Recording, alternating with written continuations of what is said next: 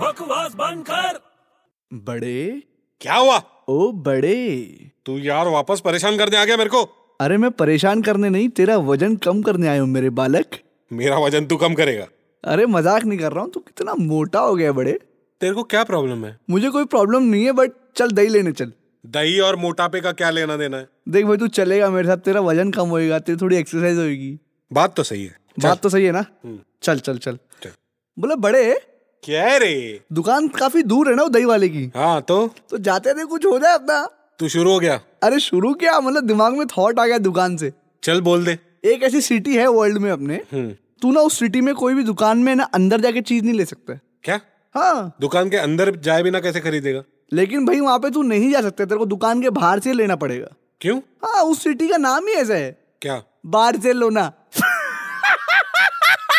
अबे बकवास बंद कर